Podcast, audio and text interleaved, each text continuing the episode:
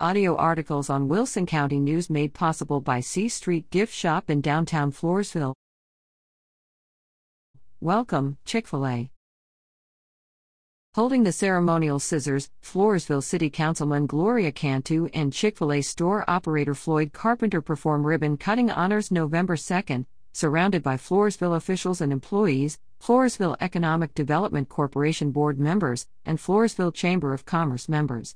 The event, held in the 900 block of 10th Street, US 181, marks the first visit to Floresville of the Chick fil A food truck, which will return to the city twice a month.